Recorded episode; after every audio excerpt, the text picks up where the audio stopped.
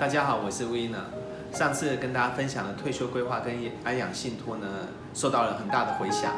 那我今天呢，跟大家分享另外一则呃主题，就是风险啊。那什么叫风险呢？风险就是它随机产生，但是一产生的时候会造成损失。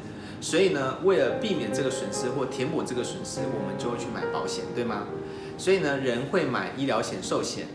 啊，房子呢会买火险，车子会买车险，因为这些都是有价值而且重要的部分。